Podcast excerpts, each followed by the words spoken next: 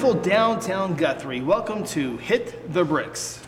Everything that's interesting about Guthrie, Oklahoma. On location, Yeah, we're here at the beautiful Pollard Theater. Mm-hmm. A good- staple. a staple of Guthrie, downtown Guthrie, is our good friend Jerome Stevenson. Thanks for having me, guys. Hey, thanks, Appreciate being thanks here. for having us. Yeah, absolutely. I feel like a like a well, you're the- like in the king's chair, and I'm like his left hand man. These are the nicest chairs we've ever had for an yes. And we just got these chairs, so I'm feeling pretty fancy Yeah. sitting in them myself. I don't think I've sat in them since we've had. episode. I'm not good. I usually just kind of slouch a little bit, but I can't in these chairs because I feel like feel like you'd be, be more responsible upright. yes. And I, I had a tasty lunch, and so I'm like thinking. Yeah, that's what happens when he goes back in the seat. Uh-huh. He puts a head on the cushion, Yeah. you're in trouble. I wonder if they designed these types of chairs back in the old days just so like, they could catch somebody's head when they fell asleep. Probably. That makes Oh, complete yeah. sense. They're super handy. Maybe so you can turn this way to direct. Uh, yeah, You Got a little bit of lean, lean, lean quotient. Yeah. yeah. Right. Hey, our producer extraordinaire Aaron Ryburn, he's got a Guthrie police hat. Is he like on the force now, or when? What did I that? think, it, I think they gave him a gun. Oh, Lord. Even scary. I was nervous about the hat. Is that the big think- surprise? I didn't think about a gun. oh, gosh. Maybe it's a taser. Get to graduate from the taser again, maybe. Taser. You start, you start there, huh? If I would have known, I would have brought my uh, my badge. They give you a badge? Well, it's sticker, but it's a badge. Okay. Yeah. They don't give me anything. Yeah, the ad- adhesive's getting kind of loose on it. I need I need a new badge, Chief Swagger. So we're on the verge of another season.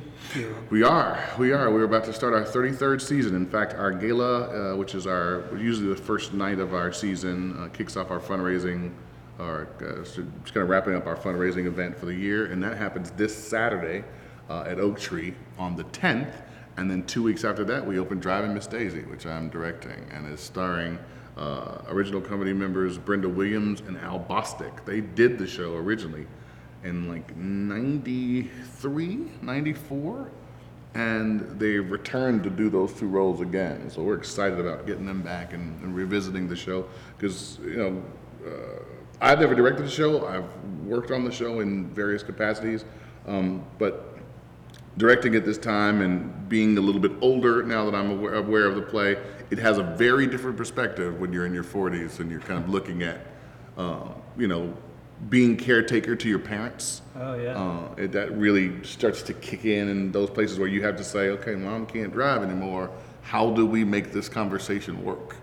How do we take that away from her? And so that that's really kind of what we found interesting about it is that Boolie became a real central character for this this time around, the son. Um, and then of course Hoke and, and Daisy's story is really compelling and and so much so that it won an Academy Award and it's a Pulitzer win, winning Pulitzer Prize winning play. So there's a lot there. How long is the run for this? Uh, we run for three weeks. We run for three weeks, starting the 27th. Okay. Is that right? I want to say the 27th. I can look around. The 23rd. He's the got show notes, show notes. Yes, it opens the 23rd. 23rd um, through September 7th. and then runs through the 7th. Um, so yeah, it runs for three weeks. Yes, look at there. You even got the the art. Yeah. So like going from one season to the next, um, does having that little bit of a break, does it allow you to kind of like that expectation to build a little bit? Or um, what's the difference between going from one show to the next, like during a season, and then having that going from season to season? Is there a difference between those things? There is, because usually when we set up a season, we try to plan in advance. Okay, uh, what's the workload for each director? When do we need to bring a director in? Which one of these projects is suited to which one of our artists? Um, and then making sure you can make your way through the progression because you've got to obviously be at your creative best when you're directing. Um, and then taking that break, uh, we try to take breaks during the course of the year so that you can refuel. Like I personally love to see shows. Uh, I like to, I try to get out and see as many plays as I can, either here or you know in Dallas, or if I'm fortunate enough to travel, I go to New York and to shows.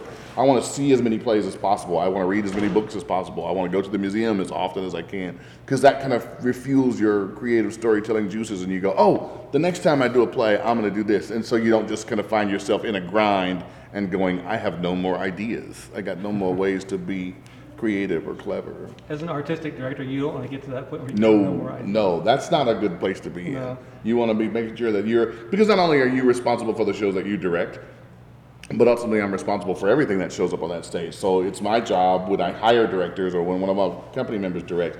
I we set a predetermined date when I'm going to first see the show officially. There are times when I slip in and see something, but they're not showing me anything. I don't operate on the show, as it were, um, until this predetermined date, and then I'm able to come in and say, okay, here are the notes that I have. Here are places where the show is not uh, does not keep me interested, it does not keep me engaged. I'm not compelled by this moment, or it pulls me out of the show, and I start thinking about laundry or whatever it is. And so we need to fix those moments. And so you want to make sure that you're at your storytelling best all year long, um, even if you're not directing. Driving Miss Daisy, how are you gonna get the vehicle in there? Thankfully, we don't have to do that. Okay. Thankfully, we don't have to do that. The good thing about this play is it's very much a, a, a, a in my mind, the way we're producing it is very much a memory play because I think it's very much taken from Boolie's point of view, having looked back at um, the latter years in his mother's life and seeing how this story between she and this unlikely friend took place and what it developed into. Uh, but everything else becomes a kind of a game of let's pretend. So the car is built on stage, and we, we intimate, okay, this is what the car is, and the audience goes, oh, okay.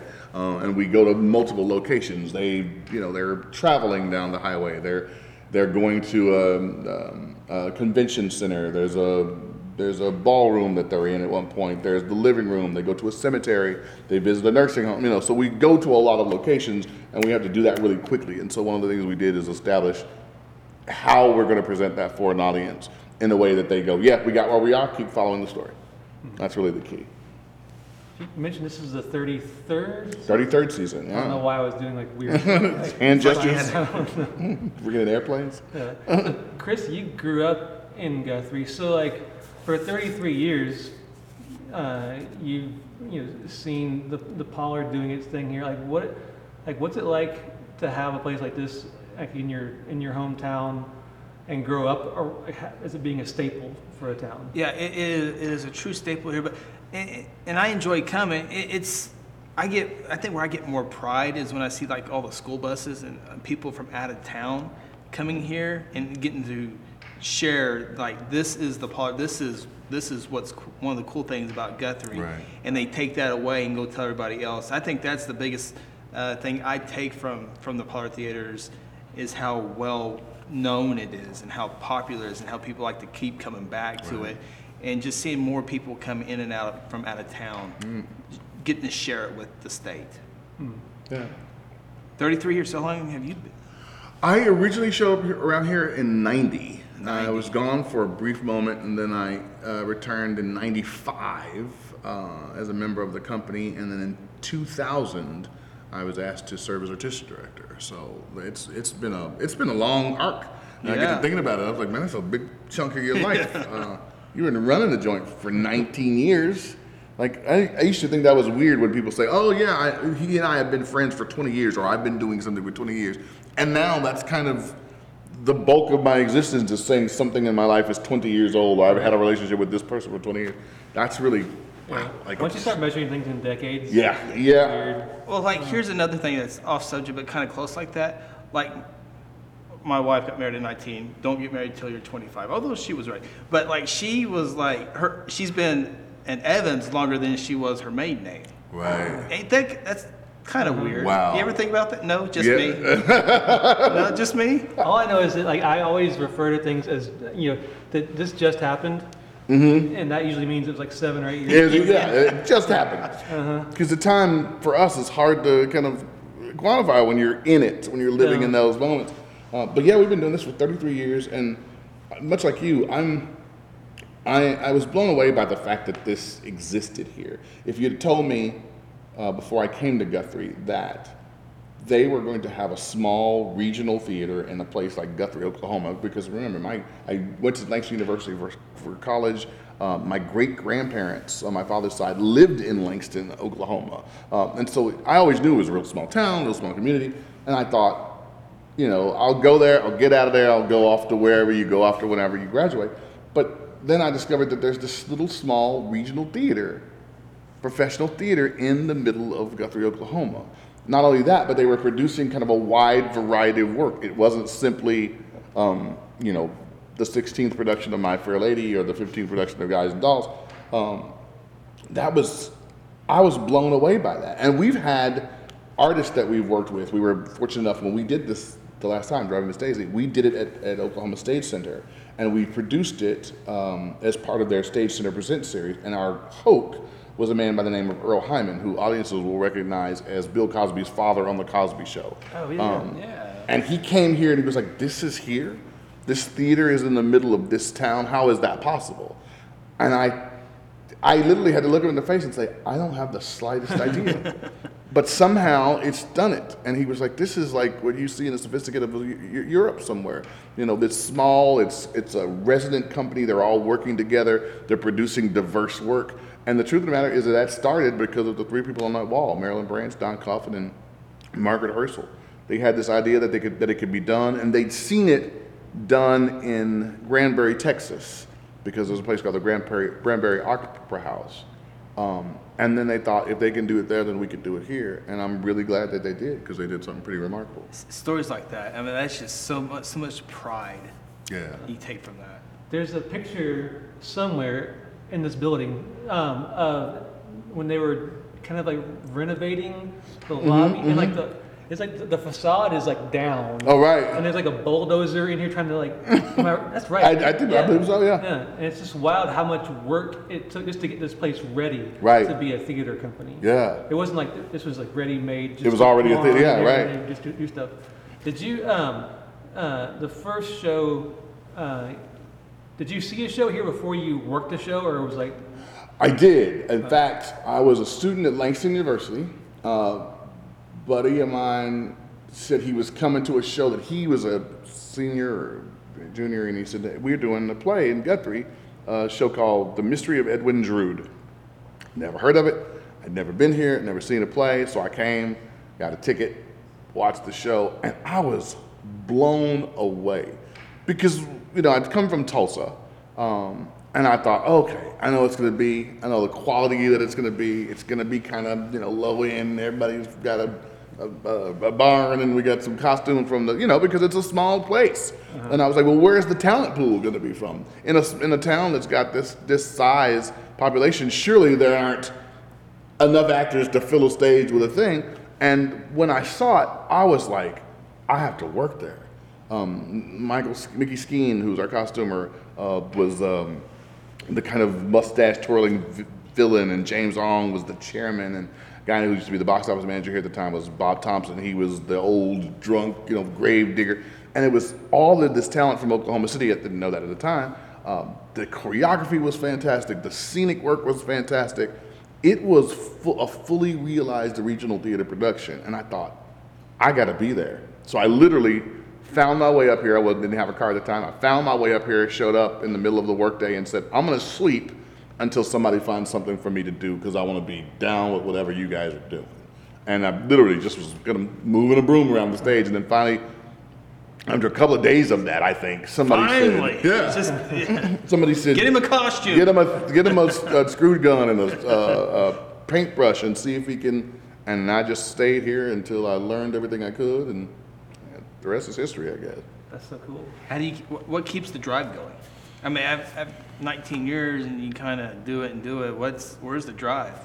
I I cannot tell you how often somebody comes up to me and says, "I saw your production of at Pollard, or you know anywhere I do a show, but but particularly here," uh, and they say, "and it moved me to this action." Um, Passing Strange, we get people who say, "We saw this play there, and it changed my life, and it changed my relationship with my mother," or this, that, and the other. We get kids who did a show who says, I don't know if you remember me, but I played Tiny Tim in the production of Christmas Carol 18 years ago. And this is my son. And you're kind of like, whoa, you know. Um, that motivates me. And then I think that the nature of the town, um, that the citizens and the donors and patrons of the Pollard are so smart and welcoming and engaging, and they've they had such extraordinary had and have such extraordinary vision.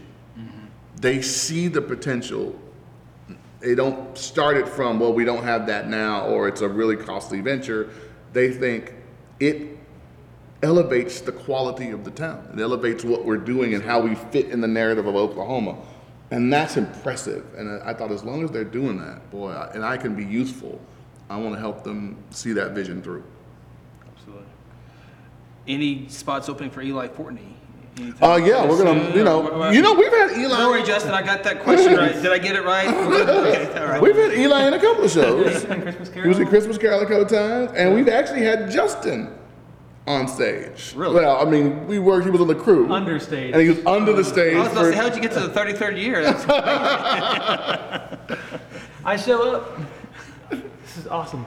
Uh, I show up like the day before you know the show opens, and uh, to, to help as a uh, on the crew for a show for a Little Mermaid. All right. You know? And Jerome's like, "Come down here." I'm like, "Where's down here? I don't. Where are you?" And so he's down uh, down below the stage. Like, "Just do this." And there's like little controls for the the hydraulic lift. Uh, and he's like, "You can do this. It's perfect. It's easy." Oh, and I'm like, "No, it's terrifying. I could, get literally kill somebody." Send someone up to the Yeah. roof. And they're like, "No, it'll be okay." Yeah, that was a lot of fun. Start text tomorrow. You're, you're ready. Let's go. Yeah, yeah, he's done that. Amanda played, and has played in the orchestra on multiple occasions. Yeah. Uh, Stephanie, of course, is both in shows, and I mean, so it's a family affair for the Fortneys. Amanda loves to tell stories about how uh, there were a couple of shows that she was playing in the pit when she was, you know, seven, eight months pregnant with Eli. So he, he was literally in, in utero in, uh, in the this place and Yeah. experiencing the, the, the shows here. That is awesome. Uh, I just met with a lady who is uh, working with Allied Arts now, and she's she's uh, doing employee giving, and she was a musician here as well. She's worked a couple of shows with Amanda, um, and she said, "I wanted to introduce you to one of my colleagues because I had such a profound experience at the Pollard."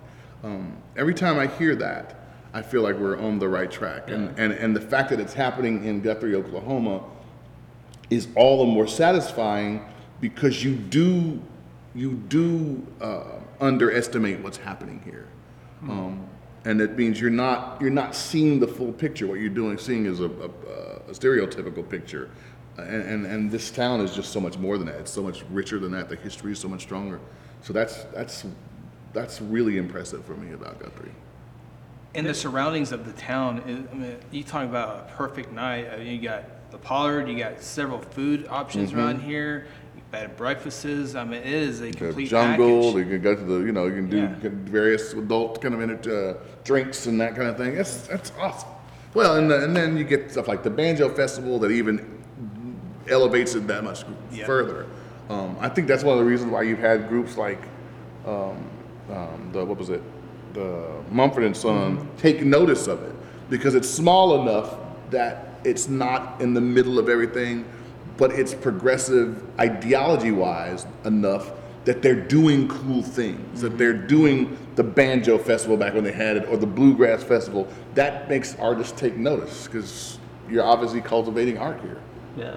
Red Brick Nights, where you get the live musicians is happening, and it's like you're seeing all these varied people who I've never seen in Guthrie. No. There, it really is like a, a density of activity here. Uh, for a small town, we, we, we punch above our weight so much, whether it's the, the Pollard, like you said, this is a, a, a town this size. It shouldn't have the Pollard, but it does. It shouldn't have all these different things, but it does. And they work together like really, really well to, to have a, uh, to provide a, a pretty unique experience for people coming to a show, coming to dinner, staying the night, that kind of stuff. And um, you know, kind of going back to like the, the experience here and what makes it like worth it. Um, I, I love it. Uh, there's usually, I think maybe like, you know, a show a year where um, it really, it, like, you really start to feel kind of like momentum building. Like you, you start people seeing it more than they, they come back again for Right. a show. Maybe I, I think of like Passing Strange when you end up with people like who end up coming like you know almost to every show. Kinda like the time- devotees, yeah. By the end of the run, it's like there's almost like this like like bizarre energy Right. of people who were just like super impacted by what you guys create here. When it, it's it's nice because people, you know, when when somebody sees something that has an impact on them, they tend to tell other people. Uh, and using that show as an example, it so resonates with our generation because we're starting to see that um, change in our lives where we're wondering if we made all the right decisions. And thankfully, that play is very honest in the saying you're not going to make all the right decisions. And there's going to be some real doozies in your life that you look back and go, that I screwed that up big time. You know, but I tell you one thing about that show, and I, it's the overwhelming thing people say to me. Um, they'll, we've had people come backstage at that show. I'm in the dressing room. I have no idea how to get in there. Pants are not on, and they come in joyfully sobbing and hugging my neck and saying, "I'm going to call my mother today. I'm going to. I'm never going to do that thing where I see I'll caller ID and go, I'll call her back." And, uh, those kind of things, for me, are why you do a piece Yeah. because it resonates with audiences and they know, you know what, that's a real thing. And it's not just a real thing, it's a thing that we share. Because you, the audience instantly knows, oh, pick it up the phone. like, you know, like they can, you know, they feel that. So that's really cool. And I, I completely agree with you. Every once in a while, we get to do a show where that momentum just grows. And it's for different types of audiences. Passing Strange is a completely different audience than Forever Pat's Always Patsy Cline. Um, but yet, that show has a following of its own. Uh, when you do a disaster like we closed last season with, it had a completely different audience because they had to know that 70s vernacular. I can tell you that at the end of this season, when we do puffs, um, it's going to it's going to attract a completely different crowd, not just because of the play, but because the town you're in feels like that certain series of wizard books. It has that vernacular, and so this play is all about referencing that series in a way that is fun and irreverent and and the fans will just eat it up. So I can't wait. How do you, um, like, in terms of picking shows for an upcoming season, like, what in the world is that process?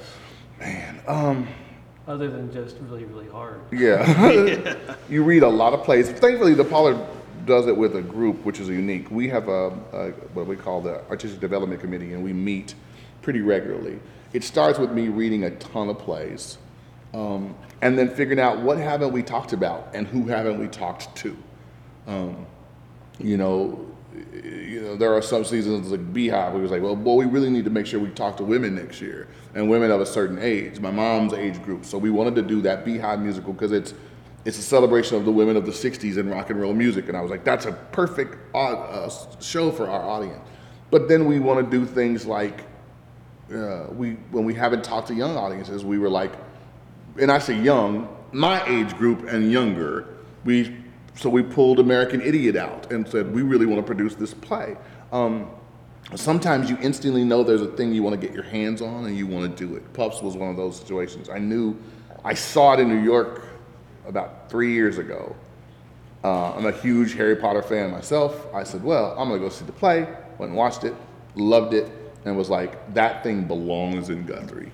It belongs in Guthrie. It See, when you say that, and I think of Amanda, I'm thinking, I'm thinking, will she be here to watch it, or will she be in the play? Because she's all in. About I'm About it. trying to help her out. I'm trying to get a little gig here. You know, she's she's a big. She's about she's about it. Like I think, and I, it's it's tailor made for her. Did I get that right, Amanda? right, Puffs. Those, You're doing- you're doing really well. Okay. You're filling all the boxes. And check. Real quick, take me through the transition of the Christmas Carol because that is has has been around. It was around for a long, long, long time. It brought in hundreds, 1000s uh, thousands uh, of kids in schools from around. And then obviously, you had to transition away from that. What was that decision? Was that an easy decision, a no-brainer decision? Man, that was a that was a tough one. Yeah. Um, we knew the year, the last year we did it, that James Ong, who was the show's star, would probably not produce, would not appear in it again. Yeah. Um, we knew that he was just kind of wearing down, and I said, you know, it's, maybe it's time to think about finding the next generation of Scrooge. Um, but we, when we started looking at that year and producing it, one of the things that we decided that to do a new Scrooge meant you really needed to do a new production. You needed to have a new way of looking at it and maybe more fully realize it or invest more money in the set. We also had the set, the scenic uh, things for 12 to 15 years. And so when you're building sets out of lumber, and you're taking them down and putting them back up and taking them down, they start to wear and tear. And we were like, you know, we've got kids on this set, we've got children on this set. We can't have a set that is subpar. It needs to be make sure that it's sturdy and they jump around and everybody's safe when they go home. And so it became a question of one, creating a new production, which was going to take some time to really rethink. Two, uh, redesigning the set and rebuilding it, which when we first did it, there were 17 people working here uh, pretty much around the clock to get that thing built. Now there are seven people total who work in the building, and it was like, we're to have to find a place to build it and the people to help us do that. Uh, and then we had also heard, and we, we have this. Um, uh, the marketing information that tells us there are a series of years where the growth of Christmas Carol goes up, and then there are a couple of years where it tanks because it's people have seen it and they need a break, and they see it and they need a break. And we were at the end of that crest, and we thought now is the time if we're going to walk away from it to walk away from it and re-envision it, come back with a brand new production, uh, and and more importantly, find the right Scrooge. Because that was the thing that was the biggest question is who was going to replace the guy. And as we did it last year when we first talked about not doing it the answer was pretty simple i was like christmas carol is a celebration of the holiday if the audience comes and 50% of them remember the old production there's no way for them not to be slightly saddened by it so going into christmas show where they're kind of going oh, isn't a very good holiday. Yeah. Mm. so we decided we better walk away from it for a little bit. Christmas sorrow. Yeah, exactly. It doesn't doesn't play as well. Oh, humbug. And that, yeah, and that's the truth. We wanted we wanted them to have a joyous experience at Christmas. So when we found It's a Wonderful Life, and we thought that's exactly right. Yeah. That's such a it's the it is the American version of Christmas Carol, hmm. where Christmas Carol is a quintessentially European story, and we adapted it for Guthrie. A Wonderful Life is uniquely American. It's film. It's Frank, Frank Capra. It's very post Second World War. It's very much about when the American dream is yours for the taking and you can't seem to get your hand on it. Do you still value? Is your life still a success? Um, and that was a story that we thought that's uniquely American and perfect for us at Christmas. And I would think that would re-energize the staff as Oh, well. absolutely, absolutely. And the audience this last Yeah, year yeah. just ate it up and was like, "Oh, you got to do this for a little while. You got to Yeah, do this while you." And we thought, "Well, great. We'll do this and take some time to really reimagine Christmas Carol." Um, at some point, I'm going to get over and see what some of the other companies have done done with their versions of the show, so that we're not doing the same kind of thing. Um, I think we're ben- we're blessed with the benefit of having Guthrie as central to the story, um, and then finding a way to tell that story in a way that's really cool and that makes audiences go, "I want you to see this thing that I saw when I was a kid. It's slightly different, but it's really cool." Well, And with this, It's a Wonderful Life, doing it as the, the radio play just kind of fits Guthrie. Guthrie? Christmas time. Yeah. I mean, it's just the, that mixed with the Victorian walk and Mm-hmm. everything, it just all kind of sits together real nicely. I think, and I think that's such a cool idea, um, because we didn't have a lot of radio dramas, but I remember vaguely those CBS Texaco Hour presents this all-star cast of whatever they're doing, and they're presenting it as a play on television. I remember those kind of events, and I thought those were cool. And so the idea we got to put it on a radio play and have the Foley operator creating sound effects, that was really cool to me. Yeah. I grew up with my folks being NPR junkies. Oh, Yeah, yeah. so uh, Prairie Home Companion has that kind of like, you know, when they do sketches on there, I grew up, you know, like every week hearing that. Right, and, right. It's just a cool, a cool. Love vibe. that. So what else, other shows you got coming up for the season? Well, we follow uh, uh, Driving Miss Daisy with a production of Evil Dead the musical. We, Logical progression. logical progression, logical progression. It's always about balance for me. It's always you talk to one audience, then you talk to another, um, and then that is followed by It's a Wonderful Life again, which we'll be producing. Um, we come back next year with a two-hand play about a couple over the course of their relationship called Love Letters. Um, then we're producing You're a Good Man, Charlie Brown, and we're planning to do that uh, in conjunction with some of our friends in the local education business. We think it might be cool to partner um, our, our actors and some pros with some younger kids who are coming up, and maybe they can kind of understudy and we think even share a performance of the production. Uh, and then we're doing Puffs, which is called Puffs, or Seven Increasingly Eventful Years of at a certain school of magic and magic, uh, which is real fun. So looking forward to that. When it comes to the, uh, the actors that, that work here, you know, it's a pretty, uh, a tight-knit community of the, the acting, you know, world in Oklahoma. Mhm. Like, what is it about, uh, the Pollard that eh, actors keep coming back to work here? What, what's kind of unique about this place from an actor's perspective? I think, I hope, uh, and I've been told this, but you know, I don't speak for anybody. I think one of the things that they do is we focused a lot on craft um, as actors. I mean, there's a lot of work that goes in that has nothing to do with memorizing lines or you know gesticulating wildly and saying stuff. Um, it's knowing how to resonate an idea with an audience, knowing for them, knowing how to get an audience inside your head to see you do a simple thing and go, oh my God, I know exactly what that person feels. And that's what we do because we don't ha- have a lot of stuff on stage to hide behind. I'm not usually a big fan of big clunky sets that take, you know, 35 seconds to change each scene. I'm like, boy, a show needs to move. Audiences don't do that very much anymore. We're used to Netflix and quick, quick, quick. So, you know, those old school slow scene changes don't work. Uh, and so when we get actors here, we're going to focus in on the the strength of the narrative, on how to tell the story best, and, and, and push them to the limits of their ability, which I think they appreciate around here. At least that's what I hope. Cool. Now, pulled up, the news page, did an article January tenth, two thousand eighteen. Pollard Theater Staple named recipient of the Governor's Arts Award. That was you. That was me. That was How- me. how cool is that? That is real cool. That was a real cool thing. Uh, uh, yeah, I uh, I won that or received that award as a testament to the work I've been allowed to do here.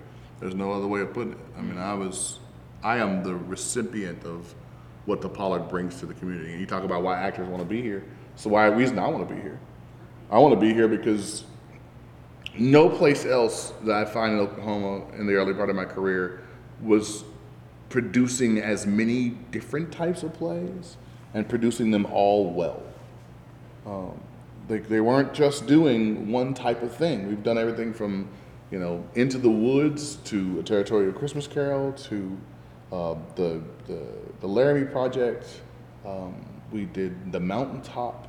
We produced One Flew Over the Cuckoo's Nest. I mean, the list goes on and on. And all those shows have been populated with really powerful actors and really great strong and committed designers and, and, and staff, and they believe in doing that work here. They don't produce it in a way that says, oh, it's nobody ever says it's good enough for Pollard. It's never good enough. You keep pushing until that last little bit, and that's that makes me really proud of the community that Pollard has has created. The, uh, for our audience, the Governor's Arts Awards is an annual event recognizing individuals and organizations whose efforts have impacted the arts in their communities or throughout the state. And there's only a handful of those who get that every single Yeah, year. So yeah. first started in 1975. Pretty cool. It is really cool. I was I was really grateful for that opportunity. You you mentioned um, Laramie Project, I think Mountaintop, and uh, some other shows where the Pollard and the other companies have kind of partnered together. Right. Uh, that's pretty cool to see the different theater companies in the state working together to put on like really meaningful, like just top shelf works. Uh, Right. What, is that like a, uh, uh, like a, uh, when two different companies work together on something, is that a unique challenge or a unique, like, how does that work? It's just like anything else. I think it has its uh, its uh, pros and its cons. I've not produced very many shows with other theaters, with the exception of you know we do a little bit of work with City Rep, and and what happens there is that Don Jordan, who is the artistic director there, and myself, we're friends, and we start from the same philosophy of how to produce theater. Um, and I respect their work, and I believe they respect ours. And and so then you say, okay, this is a group we're on par with. We we can put together a piece of work that's really good because I don't think there's any reason to do a show or a music or whatever if it's not good. If you're not going to make it good, then don't do it. Just it's not worth it. Um, and so we start from that same philosophy, and then we we usually try to find well, what show would neither of us do particularly well alone that we might benefit from having the extra support. Um, you know, the mountaintop is a wonderful piece of theater, but excuse me, uh, it's a wonderful piece of theater, but it's not necessarily designed to sell tickets to a whole lot of people. It's really, um, it's a tough period in time. It's a tough idea. This idea that we're going to delve dwell, delve into King's emotional life and what he was going on that wasn't so positive for him. Um, and so we both thought, you know, I'd spend X amount of money to produce that show and I'd sell this many tickets. And they're thinking, well, we could spend half the money we would do and sell the same amount of tickets and still feel like we had a great impact on the community. So that's why you do a project like that and hopefully how it's successful. Cool. Has anyone ever told you you should be a radio disc jockey? I've heard that a couple of times. I used to, that's how I started making my money at first. I used to be a, a voiceover guy. Yeah. You know, Yeah. selling barbecue or whatever it is you're you're hawking. There you go. Well, voiceover was the first thing that um, that my son Eli ever really did with the theater. He, he did it for um, it was a show here. Uh, he did. yeah, I um, vaguely remember that. I can't remember what show it was. And but I remember like we, we took him to, to like the, a studio in Edmond. Yeah. And you were like working with him on like you know trying like saying things Say- a certain way. I vaguely remember that. Uh, I can't remember what show it was. I can't remember what it is either because I've slept, you know, many times since Right. then. But I just remember it was fun to like watch like how uh, like how you kind of like guided him into like you know like saying things a certain way. It Right. was just kind of like a fun and natural thing. Um, And he was a real, he was a real kind of quick study and, and, and fun to work with. He played back and you kind of got a response from him, so it was easy to kind of make that work. Yeah, I- But I can't remember what the show was either. it was that super super sad show where like the I think um, the the um, the couple had lost a child. Yes, and, yep. uh, oh, it's the Rabbit Hole was what Yeah, it was called. The- The Rabbit Hole. yeah, that was the name sad of the play. Gosh, yeah, it is a super sad show. And that, you know, that even the thing like that comes from. I had a, a, a more than than uh, I was surprised how many people I knew that had lost children. And I was reading a book during the year that was about how unbelievably difficult that process is and how it's exacerbated by the fact that nobody ever talks about it. First of all, you don't want to talk about it. And then when it happens, you've never talked about it, so you have no comprehension of how you process a thing like that. And I thought, that's worth talking about. It's painful. Tough. but it's super worth talking about. And and it teaches us how not to the play teaches us how not to judge the people who have gone through that and how to you don't need to push them or force them. You know everybody's like you should talk to someone. You should talk to them. And it's like that's not where they are. They need something completely different. And sometimes it has nothing to do with you. You can't put your hands on it and fix it. And i was blown away by all i learned. And so we produced it and it sold the eight tickets that it was it was expected to sell. And and but the eight people who came and saw it a lot of those people said hey that's happened to me. Or that's happened to my brother and i know what that's like and i'm really appreciative. I can't tell you how many people um, say that about some show or another. Um, vets talking about you know a soldier's play or or military people who just fell in love with a few good men and was like ah i've never seen this as a play i've seen the movie or um, you find something to talk to every section of your audience, and if you're successful, then they remember you and they come and see something else. What about those people say, well, that wasn't in the book? You get that a lot. You get that a lot too. That's not how the book goes. The book doesn't have like that. You ever can't do what the book says. But you've already read the book. You've already know what that was. We're going to do a little That's a different story. Yeah. This playwright tells it different. You know, uh, uh, To Kill a Mockingbird. Everybody talked about that for a year and a half, and then next thing you know, it was showing up on Broadway, written by Aaron Sorkin. So, you know, there are those stories that they they remember, they, that resonate with them, and they they they hold them sacred, and so you don't want to screw them up. Sure.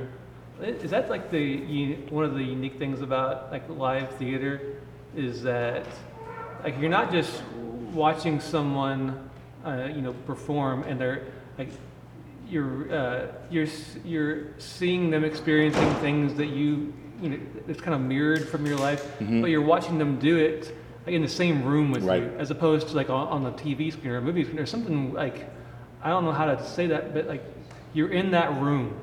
Yeah, and you're watching them like like do like do it live in front of you. That's just like a trippy thing to me. It- I, you know, and I think that, that the, the more you sophisticated your audience go, becomes, the more they're becoming used to what they're doing. You know, at first you go and you see a play and you're just kind of sitting and you're watching. But at, over time, the more you've gone, you realize that you have the ability to change what you're seeing. You you affect what you're seeing. If you've ever been in a house where an audience got tickled, it's typically because the audience did something that tickled the actor, and then the the the, the, uh, the actors laughing, the audience see it, and then they laugh more because they're both kind of they're both being affected by one another. Although we're supposed to be in many cases pretending that you're not there. Well, that's what makes it live and makes it interesting. We always say the play's not real until the, the final character shows up. The final character is the audience. They tell you when a moment moves them or they go oh, together or you hear, oh, duh, duh, duh. you, you feel that and you know, oh no, man, you now you got to pull back a little bit. Now you've got room to really swing for the fence because they are so with you. You can see their body language start to change. Hmm. That's what makes live theater different and better and cool because we're in the room together. We're feeding, part of our job is to feed off of you, to feel you out as a collective organism, an au- audience, and then go, okay, you gave me that, so I'm gonna give you just a little bit of this. Now I'm gonna move a little bit more this way because I can feel you guys pulling back. You're uncomfortable. Now I'm gonna hit you with the with the big move. So, Man. Right, so tickets, they can they can buy tickets now. yep, think about tickets to Driving Miss Daisy now. Uh, you can get them either at the uh, the website, hmm The pollard.org. yes, poly.org, or you come into the box office. Come into the box office and buy tickets right there at the window. People have done that since we've been yeah, recording. yeah, that's been pretty cool. Yep, and there's air conditioning in here. It is. That helps. Very very pleasant. Uh, you can call up on the phone at 405-282-2800 and my hope is that people will just experience it. Not just the Pollard, but experience the thing that is Guthrie. It's once you've done it, you're like, oh man, I should go there all the time. Because if nothing else, it feels like it's an escape from everydayism. Yeah. um, This doesn't happen in Oklahoma City. This is Right. this is like a movie set right. in And real life. Yeah, and it kind of like allows you, uh, I think it'll, uh, the overall experience of this place, Pollard plus the, you know, the things around it. See, I'm starting to feel Fortney here. Oh, yeah? Here we go. Drive it in. I'm feeling it. I don't, it, like, it allows you to, like, like, rest a little bit from, like, you know, modern life, blah, blah, blah. Um, like, there's, like, there's so much that ta- is taxing on us, uh, on our, on our minds and our lives, but, like, the experience of, of the Pollard plus the hub of the things around it, like, it lets people, like, find that, like, respite from that stuff.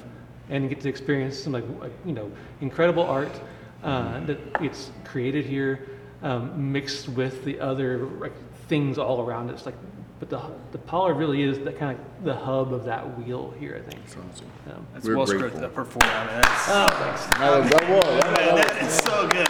It's so good. that was a rousing speech right there. Thanks, thanks. Well, whenever you produce like that, you know, Guthrie tourism play. yeah. I've got a All cast. right. There's our, that's our Jimmy Stewart right there. Uh, okay, I had Eli a job, Amanda, now Justin's got a job. So we can, we, we'll see you next week. I feel like that's the wrap. The, Fort- the Fortney employment. Yeah. All right. Thanks for having us today. Hey man, thank you guys for coming in. It sure was awesome to have you. Coming home, coming home.